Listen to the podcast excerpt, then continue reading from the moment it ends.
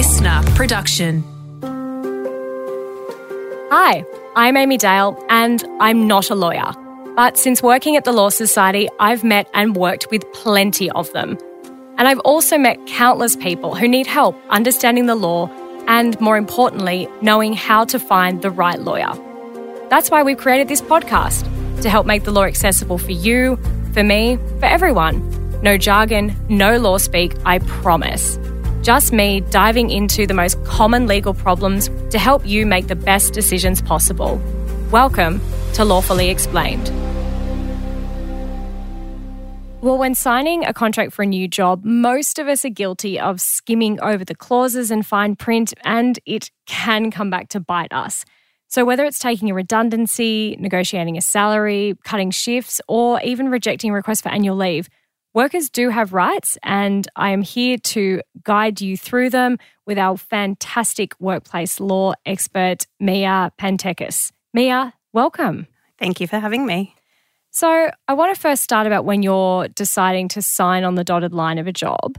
Can a boss just put whatever they want in a contract? Sure. So, an employer can't just put whatever they want into an employment contract. An employment contract can't undercut your minimum entitlements under the National Employment Standards in the Fair Work Act or any award entitlements or any enterprise agreement entitlements. So those minimum standards need to be complied with and your employment contract can't cut those short.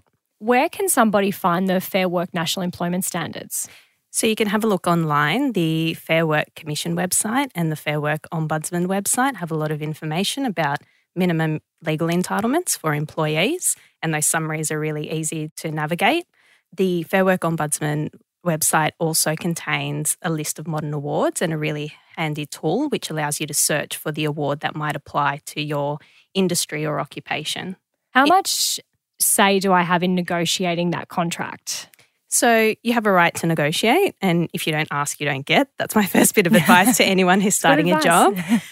it's really important to review your contract. A lot of employees get really carried away at the outset. They're excited. It's all rainbows and lollipops. You're really excited about your new role and you're not really thinking about changes that could occur during the relationship or you're not thinking about things going wrong. But employment's one of your biggest assets and your contract's your insurance policy. So it's really important, one, to review it.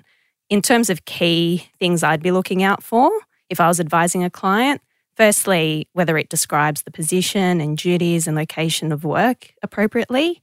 A lot of times, contracts that I review have a lot of discretion in relation to those matters, and they allow an employer to make a lot of changes without the employee's input.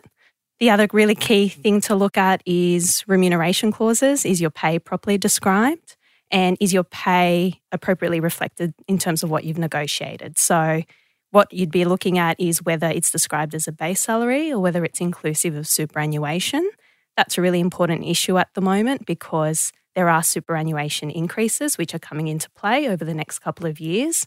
And so, if your remuneration is described as a package, then you're going to end up with less pay in your pocket as those increases are implemented. I think the other key red flag that I would look out for in an employment contract is the notice period. So you obviously want to build in a notice period that gives you enough of a buffer to find another role. So if you find yourself in a situation where your employment is being terminated, four weeks' notice might be too short in terms of the time you need to find alternate employment. So having a look at what's listed in the contract and working out what would be appropriate and what would what you would need in terms of a buffer is something you should certainly look at and negotiate. What would be the sort of upper end of extremes of notice periods that people could be asked to work, or is this a little bit of a piece of string question? Yeah, it sort of depends on your level of seniority. So, at the very senior level, you might see some contracts for CEOs or really senior executives that have a 12 month notice period. At the lower end, sort of somewhere between four weeks to 12 weeks it just really depends on the nature of the role and your level of seniority. I want to turn from the honeymoon period of signing a new contract to when things have gone badly. Can I just be fired for no reason at all? So that's an interesting question. It depends. If you're an employee who earns less than 158,500 wow, per annum. wow, that's exact. It is an exact figure. It's called the high income threshold. So if you earn less than the high income threshold and you've been employed for 6 months or more, or your employment is covered by an award or enterprise agreement, then you have unfair dismissal rights. And that's relevant because if an employer doesn't have a valid reason for dismissing you, then you can bring an unfair dismissal claim. So they can't just say things aren't working out here. That's right. They have to have a valid reason related to your conduct or performance, and you have to be given notice of that reason and an opportunity to respond and have your response considered before they move to dismiss. If someone wants to challenge an unfair dismissal and the end result of that is like, okay, your dismissal was unfair, do you see many cases where people are like, yeah, I can't wait to get my job back and walk in on Monday morning? Everyone's like, hey, there's that person who we got rid of and then they won and now they're back here. So this might come as a surprise, but the primary remedy in an unfair dismissal claim is reinstatement. That's getting your job back. So, wow. If you prove that your dismissal was unfair, the Commission will first look at whether it's appropriate to give you your job back if trust and confidence is broken down to a point where it would be untenable to restore the employment relationship, yeah. the commission will then look at awarding compensation. Reinstatement's rare because usually where there has been a dismissal, that trust and confidence has broken down to yeah, a point it's where it's yeah. it's not appropriate to uh, bring the parties back together. But there are a handful of cases each year where reinstatement is ordered, and I have acted for an employee in the past who wanted reinstatement, only reinstatement, and we were able to secure that. What are instantly sackable offences? How so, can I avoid, avoid committing these? sure. So it's conduct that is serious or, and willful and creates a risk to health and safety um, basically anything that's inconsistent with the continuation of the employment relationship. So, to give you some examples, it would include conduct such as theft or fraud, or being intoxicated at work, engaging in sexual harassment. Those types of really serious behaviours. What does the law say about the maximum hours that I'm allowed to work in any given week? So, the Fair Work Act says that the maximum weekly hours for a full time employee is 38 hours and you can be required to work reasonable additional hours. And if they're not reasonable, then you can refuse. So the concept of what is or isn't reasonable turns on a few factors. Firstly, whether there was notice given of the additional hours, whether overtime will be paid for those hours, whether the considerations to health and safety are given, the employee's individual circumstances, such as their family commitments, are taken into account. So you weigh up all those factors and make a call on whether the additional hours which are being required are reasonable in those circumstances. If I am going over my maximum hours a week, would I always be entitled to overtime pay? Not necessarily. If you're covered by an award or an enterprise agreement, then it may provide for overtime or penalty rates depending on the hours you're being asked to work if your employment is simply covered by your contract, most contracts will provide an overarching salary, which applies to you working 38 hours per week and is intended to also cover the reasonable additional hours. I'm interested in the idea of turning down shifts. Can I just say no to shifts on weekends or evenings? So, shift work usually arises in the context of casual employment and it's key to the definition of casual employment that you can either accept or refuse shifts. That is what casual employment is. So the short answer is yes, you can refuse. Whether there can be repercussions, there are protections at law which make it unlawful for an employer to victimize you because you make a complaint in relation to your employment or you exercise a right. So if you reject the shift and you're suddenly never put on the roster again or dismissed or you're given all the really crappy work, then you might have a legal claim and it's worth getting advice. Wanted to talk to one idea that will affect so many women throughout their working career, and this is about pregnancy discrimination. So, first of all, I want to ask if I do a job interview while I'm in the early stages of pregnancy, am I under any obligation to disclose that? You're under no obligation to disclose pregnancy during a job interview. And indeed, if you're getting curly or awkward questions about pregnancy or your carers or family responsibilities, then depending on how those questions are framed and what happens in terms of you being offered the role or not, then there might be a discrimination issue there. So, both state and territory discrimination laws make it unlawful for employers to discriminate against employees on the basis of their sex or pregnancy or their care and family responsibilities. There are also protections for prospective employees as well. So that would cover the recruitment process and what occurs within that process and the questions that are asked. What are some examples of some really horror questions that you've heard of being asked in job interviews that are just way, way out of line? You know, it's not uncommon to hear some horror stories around questions on whether they intend to have more children, whether they really want to be in the workplace and they're dedicated, or whether their job really is to be at home and care for children. So, some wow. of those stereotypes or biases that some men and maybe some women also carry towards those who are intending to start families um, or have the responsibility and care for young children. It's horrible. I have heard of some examples of people removing wedding rings and things like that during job interviews because they are fearful that they'll get asked questions about their family planning intentions. So it's horrible, but it's also it's great to know that there are options for people to go to for advice if they feel like they've been in a job interview and they have been discriminated against because of where they are in their life. That's right. So if those questions have been asked and there's a reasonable basis to assert that the reason why someone didn't get the job was because they answered truthfully and those answers didn't suit the employer, uh, then there may be capacity to bring a discrimination claim.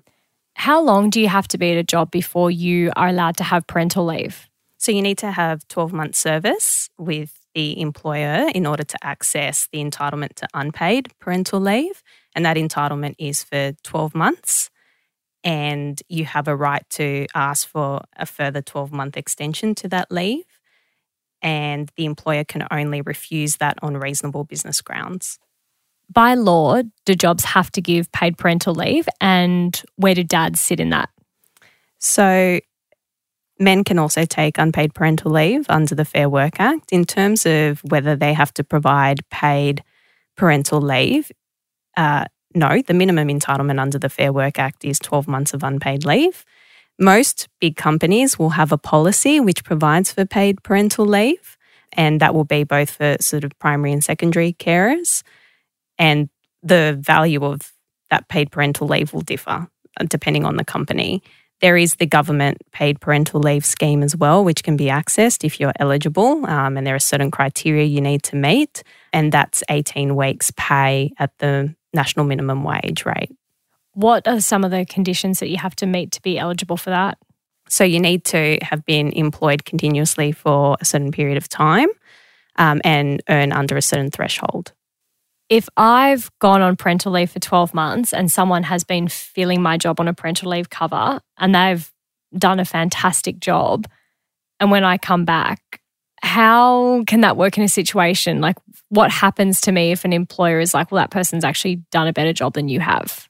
So, it would be unlawful not to give you your job back if it still exists. At law, you have a return to work guarantee upon ending your parental leave. You are entitled to have your pre parental leave job back, or if that no longer exists, then the job that's nearest in status and pay. And so they can't just say, well, we want your paid parental leave covered to have your role and you can have this really crappy role that's pay, you know, less and is a demotion. If it still exists, you're entitled to return to it. One issue that I think has probably come up for a lot of businesses and organizations over the past couple of years would be people just accruing a lot of annual leave because no one's really been taking that much time off if my employer is trying to force me to take holidays at a certain date and I but I don't have leave or I don't want to take that time off, would I have to accept leave without pay or would I have to be forced to take that time off? Look, if there is an excessive leave accrual, it's not uncommon for employers to tap employees on the shoulder and say, hey, you need to think about taking some leave. Best practice is to have a consultation process with employees and try and get them to take it at a time that suits both the business and the employee. In the absence of there being sort of an agreement, there can be a direction to take annual leave, which you have, as long as that direction is reasonable. And again, the question of reasonable turns on various factors. If you don't have accrued annual leave, unless a modern award applies and provides for a different position, you generally can't be told to take leave that hasn't accrued or to take unpaid leave. If I want to fight for better conditions, but I'm scared that it might jeopardize. So, say if I'm thinking of going for a pay rise or I'm asking for a change in my hours for something that might suit me better. So, say moving from weekend to weekday shifts or day shifts or something like that. How can someone broach that conversation without feeling that it can jeopardize their role? The first thing I would say is you have rights and protections from retaliation in those circumstances. So, the general protections provisions in the Fair Work Act make it unlawful for an employer to dismiss you or retaliate against you if you make a complaint or inquiry in relation to your employment. So, if you're making complaints about the terms and conditions of your employment, or you're asking for a pay rise or changes to your hours, that would fall within that concept. And if you're victimized because you've made that complaint or inquiry, then that's unlawful. The conversation, I would say, is one that you should be prepared for and have sort of a bit of a business case for to try and ensure that it doesn't escalate into a big dispute with your employer. Having a support person present might also assist if you're feeling anxious about having that conversation, depending on your relationship with your manager or whoever you're intending to speak to about it.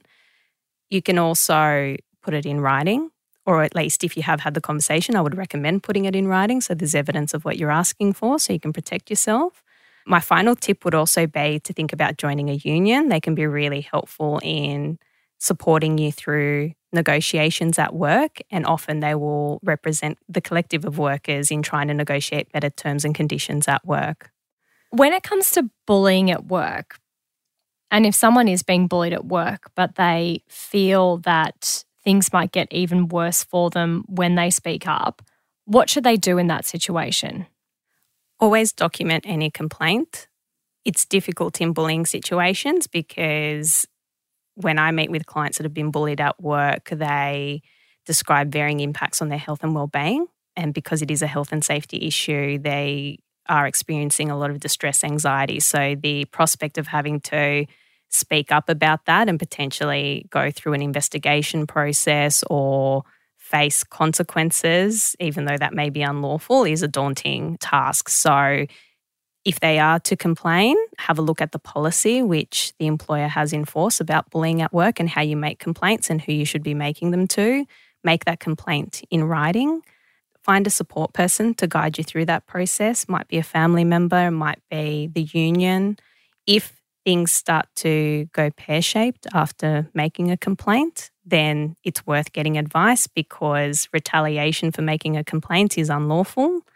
And it's something that that might be able to be remedied through a legal claim. What are some situations that you've seen that have happened in workplaces that have led someone to your door? So, I get a lot of inquiries about bullying and harassment at work. It's not uncommon for women who speak out about sexual harassment to be then subjected to victimization. So, I get a lot of queries in that space as well. Equally, unfair dismissal claims are common. So I think the recent statistics from the Fair Work Commission are that there are about 14,000 unfair dismissal claims lodged each year. So. Yeah, they're, they're sort of the key areas where we get inquiries and where clients seek out advice. Is there a definition under law of sexual harassment? There is.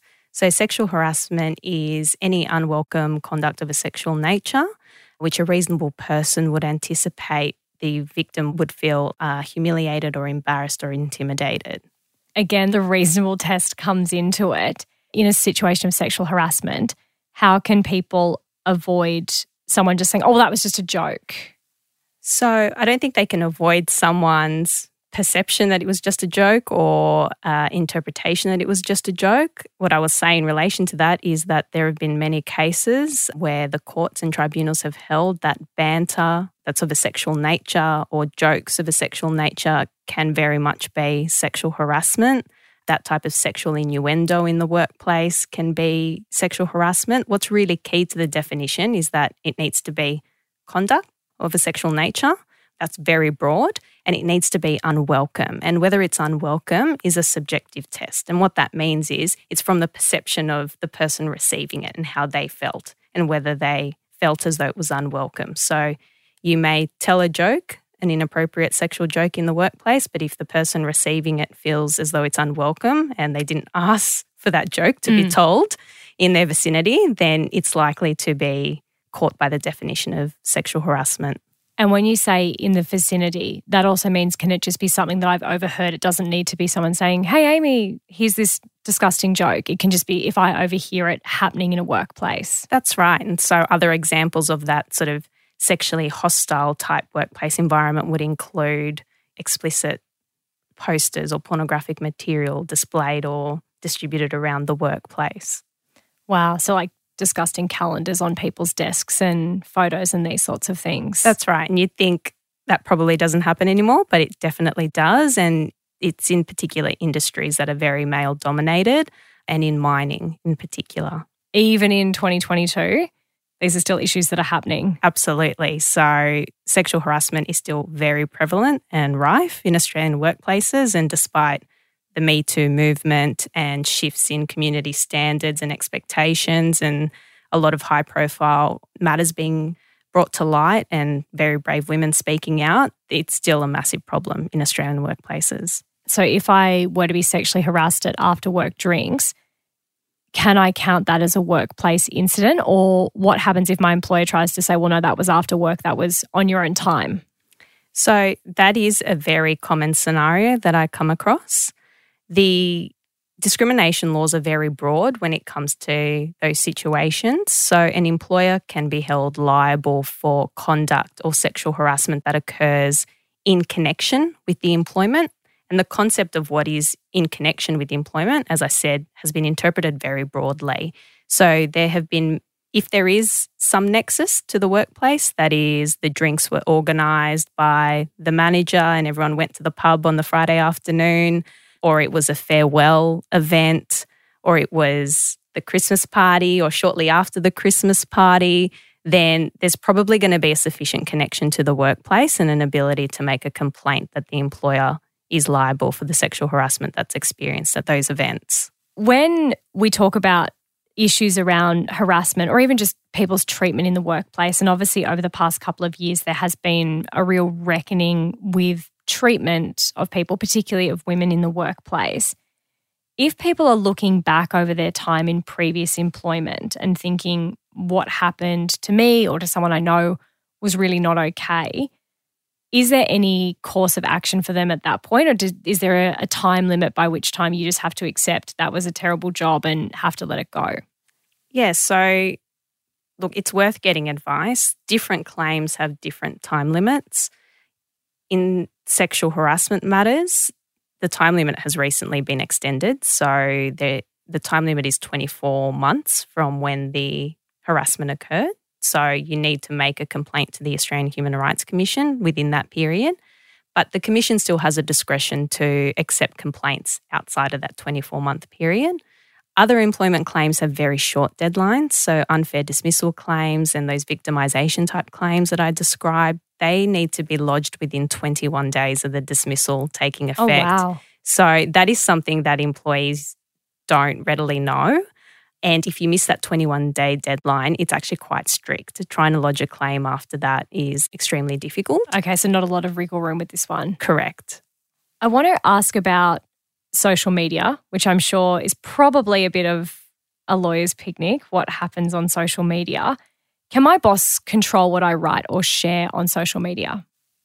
There are increasingly clauses being inserted into codes of conduct, which purport to regulate the private lives of employees. So, what they do on social media, what they do out of hours, what opinions they express in various forums, etc.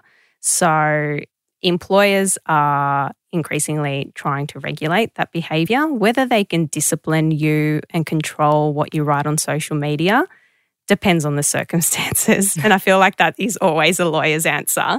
But to give you some context, if you post on social media and that post clearly identifies your employer, it brings their reputation into disrepute, it's incompatible with the continuation of your duties, then there may be a sufficient link to them saying, well, that's a form of misconduct and I'm going to discipline you for it or dismiss you for it.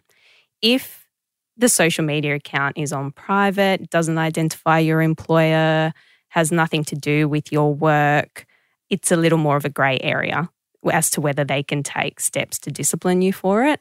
There have been a lot of high profile cases in this space. Um, Israel Folau is one that comes to mind where he expressed an opinion on social media and was disciplined for that.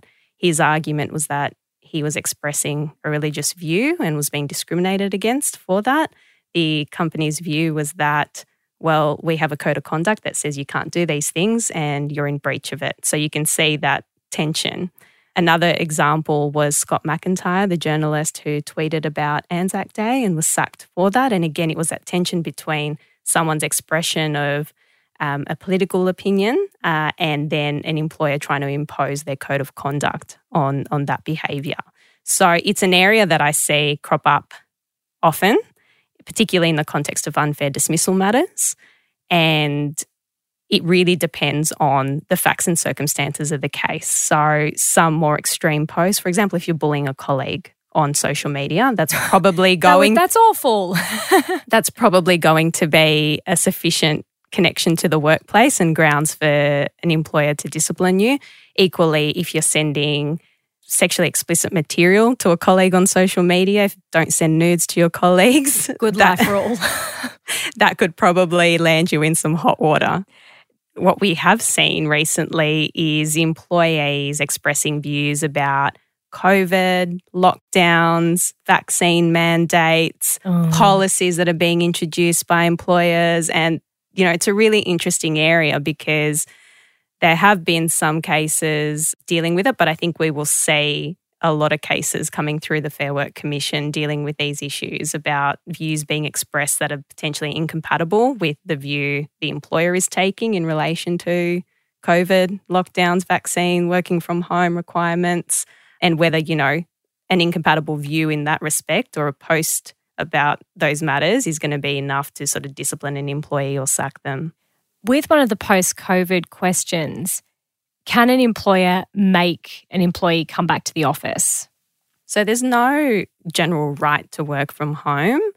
Employers need to provide a safe workplace and as long as they can ensure the health and safety of their employees and they've got proper measures in place to minimize the risk of COVID at the particular time, they can direct you to come back to work unless you have an agreed flexible work arrangement in writing with the employer or your contract of employment allows you to work from home. I think it's an issue that each workplace is really trying to navigate at the moment. I think there are a lot of anxieties with workers trying to sort of adjust to that transition back to the office. Consultation is always key. I think, in these situations. And if you have specific concerns about returning to the office, that is, it's because you have a medical condition and you're more susceptible to COVID. And so you think the risk of traveling on transport, etc., is going to be detrimental to you. It would be good to articulate those reasons because if you're being refused on those grounds, then you might have a discrimination claim. What can make a workplace deemed unsafe?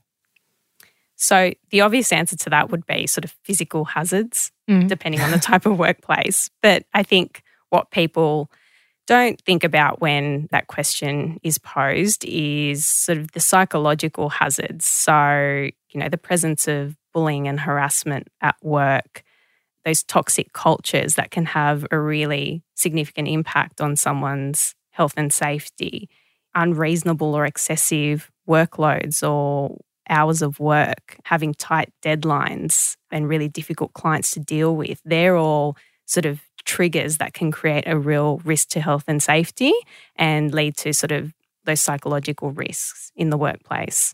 If people have been suffering under those sort of conditions for some time and they haven't documented things along the way, does that basically make it impossible for them to take action for that? Absolutely not. So it's not uncommon for me to meet with clients who are complaining about situations that have occurred in one on one discussions where there haven't been witnesses or there's no written evidence of the comments that were made to them. That's not a barrier to bringing a claim. If there is written evidence and good record keeping, obviously it makes it easier, but I would still recommend they get advice. And the other tip is write things down, keep a journal, take a support person to meetings, put complaints, anything of that nature in writing so you do have those records. Do you ever have people coming to you who've witnessed bad behavior in the workplace, but they're not the primary victim of it? So that's less common. Some workplaces have started introducing policies with bystander provisions, which require employees who witness bad behaviour, whether it's sexual harassment or bullying or other misconduct, they've got a positive obligation to speak up about it, even if it's not directed at them. And I think that's a positive move because the victim doesn't always feel up to speaking out. And so that's one way of trying to combat that issue and make sure inappropriate behaviours are called out and dealt with. So it's not the ordinary course that a bystander would come and seek advice on behalf of someone else. They will sometimes attend as a support person, but it's not the general approach. With a positive obligation, what happens if an investigation or someone makes a claim and something is done and it does emerge that people did know about it but didn't say anything? What happens to them? Again, depends on the context. If in the context of a sexual harassment matter, it comes to light that sort of senior managers knew and turned a blind eye to it, that could go towards the employer's liability. So it would be pretty clear that the employer and those that it entrusts um, in senior management were not taking reasonable steps to prevent harassment because they were on notice of it and did nothing. As to those individuals, they may be disciplined by the employer depending on what happens, but it will usually turn on the employer's liability and whether they're on the hook for the sexual harassment that the employee encountered. And often that then swings on seniority as well. So it's not going to come back on junior staff or anything like that. Less likely on junior staff. It's more a scenario where, you know, you have people in a position of power and control who can do something to alter what's going on and they turn a blind eye to it. If things have turned really bad for someone at a job and they quit and they just want to go and they don't work a notice period, what can happen to them? Can their pay be withheld? Like what what can be done? So many awards provide that if you don't give the minimum period of notice, then an employer can withhold up to a week's pay but that can only be withheld from your wages. So if you're owed other entitlements, such as a payout of your of your annual leave or other award entitlements, they can't deduct from those. What is a redundancy? So, redundancy is a situation that's not based on your conduct or performance. It's a situation where your job is no longer required to be done by anyone because of operational reasons. If I get told that I'm being made redundant, but I really, really like my job and I really, really, really don't want to leave my job. What can I do? It's tricky. If it's a genuine redundancy, there's not a lot you can do. But for it to be a genuine redundancy, particularly if you have unfair dismissal rights, you, they need to be able to show genuinely that the job no longer needs to be performed by anyone. And that's because of operational reasons. They likely need to consult with you about that. So there needs to be a process where they advise you of those changes and what the proposed action is, that is to make your role redundant, and invite you to make comments about whether there's any other opportunities that you might be interested in. They also need to make attempts to redeploy you. So, if there are other roles that are available that you're skilled for and qualified for, then they need to offer them to you as an alternative to you being made redundant. Well, Mia, thank you so much. I have to admit that I have been guilty in the past of not always reading every part of an employment contract. So, all of the lessons that you have imparted today, I think, are a great reminder of people to read contracts. Always ask for what you want at the outset and also know that there is support available if you are being treated badly at work. So, Mia, thank you so much for your time. Thanks for having me. What you heard in today's episode is not intended as a substitute for legal advice from a qualified professional.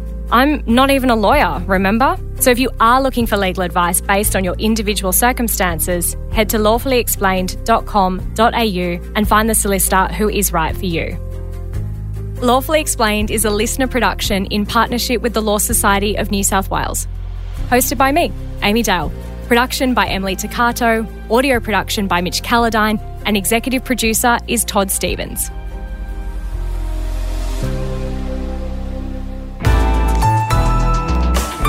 LiSTNR.